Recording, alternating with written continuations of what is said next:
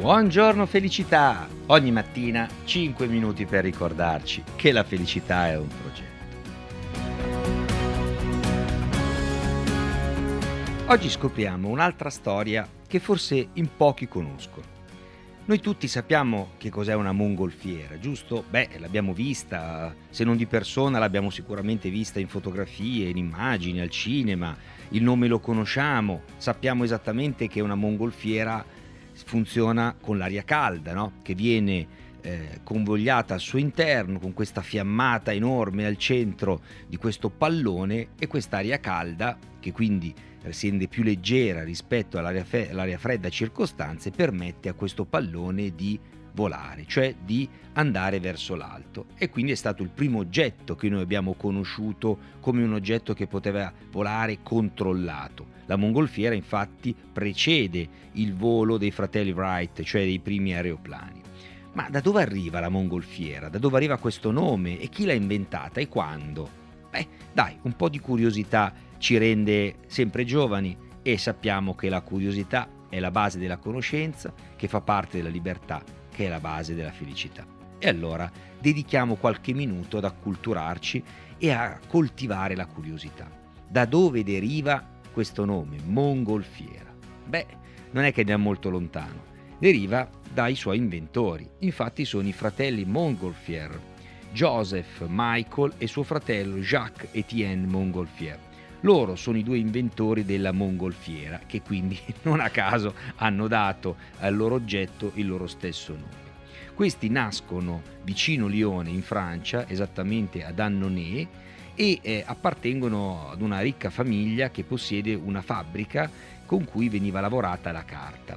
I due sono molto diversi, questi fratelli, a livello proprio caratteriale. Joseph è decisamente molto più sognatore, molto più eclettico, e invece molto più pratico è il fratello Etienne.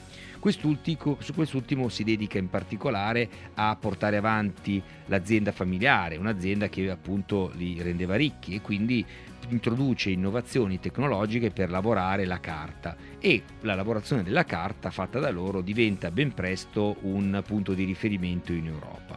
Però chi effettivamente ha eh, quest'idea di creare la prima mongolfiera è il fratello Joseph ed è il primo infatti ad ipotizzare la possibilità di costruire un pallone aerostatico che quindi fosse in grado di volare servendosi dell'aria calda. E quando gli viene in mente quest'idea? Beh, casualmente una sera osserva un falò e si rende conto che alcune parti del fuoco si dirigono verso l'alto, si sollevano, giungendo addirittura a eh, volare al di là della vista.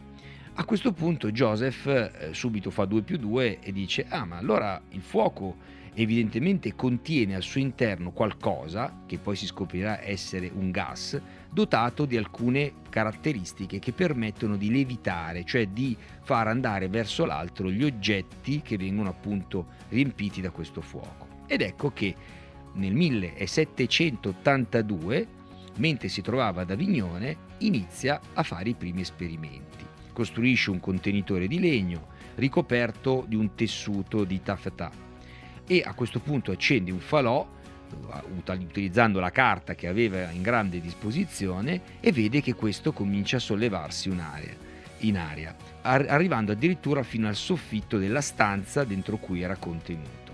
Da qui comincia a portare avanti altri esperimenti, convincendosi che il progetto aveva delle gambe no? per, per andare avanti da solo. Si mette a lavorare e quindi comincia a costruire il primo aerostato che funziona ad aria calda e in particolare il primo esperimento ufficiale in cui viene fatto volare questo pallone risale al 14 dicembre 1782, anche se bisogna dire come primo esperimento il volo dura soltanto pochi secondi e porta in alto di pochi metri questo pallone. Però i fratelli Montgolfier a questo punto, eh, molto incuriositi anche dal, dal, clamore che tutto ciò suscita, cominciarono a fare una serie di esperimenti in pubblico ed ecco che il primo vero apparecchio funzionante eh, viene realizzato il 4 giugno del 1783. In questo caso il volo funziona perfettamente, la notizia, pensate, si diffonde in tutta la Francia arrivando fino alla capitale, fino a Parigi. A questo punto arriva addirittura fino all'orecchio di Luigi XVI che però preoccupato emana addirittura un bando per vietare qualsiasi volo con persone a bordo, fino a quando non fossero chiare le conseguenze di questo, di questo gas e quindi insomma avevano paura, come sempre accade in ogni epoca storica, di una novità che potesse andare un po' a scombussolare lo status quo. E I fratelli Montgolfier però, avendo capito che bisognava in qualche modo passare attraverso eh, i re, ecco che presentarono l'aerostato a Versailles alla presenza del re Luigi XVI e della regina Maria Antonietta il 19 settembre del 73 ed ecco che gli permettono di far salire delle persone e prima i aeronauti sono addirittura pensate neanche degli esseri umani ma una pecora, un'oca e un gallo che vengono collocati in un cesto che era appeso alle corde di questo pallone. Il volo si presenta piuttosto un po' come dire, instabile perché dopo un po' che decolla si inclina su un lato, gli, animali a bordo vengono recuperati, insomma la dimostrazione riesce diciamo così a metà. Da quel momento ci sono tanti tantissimi tentativi di perfezionare questo aerostato e il relativo pallone fino a poter far eh, per poter trasportare non solo animali ma delle persone. Addirittura pensate che eh, comincia a prevalere mh, ben presto, siamo già a fine Settecento, un altro tipo di gas che era l'idrogeno e quindi incomincia a esserci una vera e propria competizione tra due famiglie, quelli che usavano l'aria calda e quelli che usavano per questo esperimento l'idrogeno. Pensate infatti che ehm, si deve arrivare molto più avanti, fino al, al diciamo, metà dell'Ottocento, per vedere i primi veri eh, aerostati e i primi veri palloni che comporranno le mongolfiere così come poi siamo abituati a vederli noi.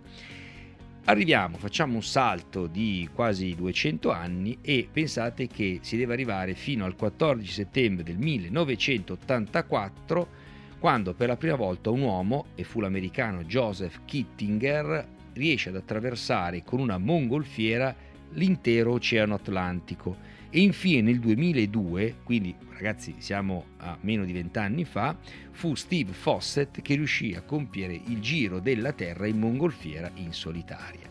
Quindi capite come è di fine Settecento la scoperta della mongolfiera, ma di fatto un utilizzo diciamo così, molto più professionale, molto più sicuro si ha soltanto nell'ultimo secolo e quindi ai giorni nostri. Bene, ora sapete da dove deriva la parola mongolfiera e chi per la prima volta si è fatto venire l'idea di far volare un pallone con dell'aria calda all'interno. Molto bene ragazzi, spero di avervi in questo modo allietato questa mattina e che possiate partire mantenendo la curiosità per tutta la giornata. Ragazzi, l'appuntamento è per domani mattina con Buongiorno Felicità. Vi ricordo tra l'altro che tra pochissimo inizieranno due appuntamenti molto importanti.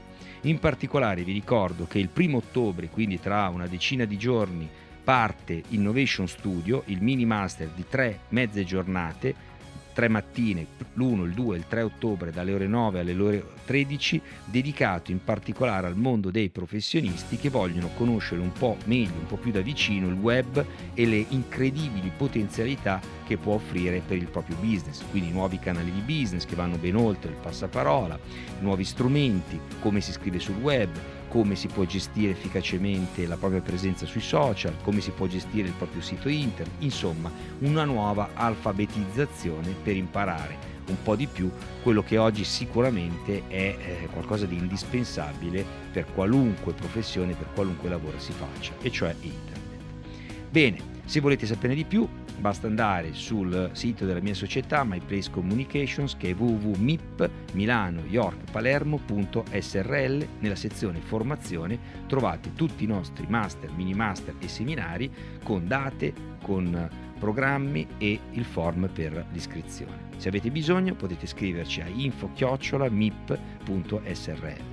Tra l'altro Aggiungo che sul nostro sito ormai da alcune settimane abbiamo aggiunto una funzione che vedo sta piacendo moltissimo e cioè il chatbot, cioè trovate in qualunque pagina in basso a destra una chat dove scrivendo su quella chat a noi arriva un messaggio e possiamo rispondervi e chattare con voi in tempo reale, quindi è proprio l'equivalente di WhatsApp praticamente applicato al sito. Ragazzi, buona giornata, l'appuntamento è per domani. Sono Mario Alberto Catarozzo, formatore, business coach professionista.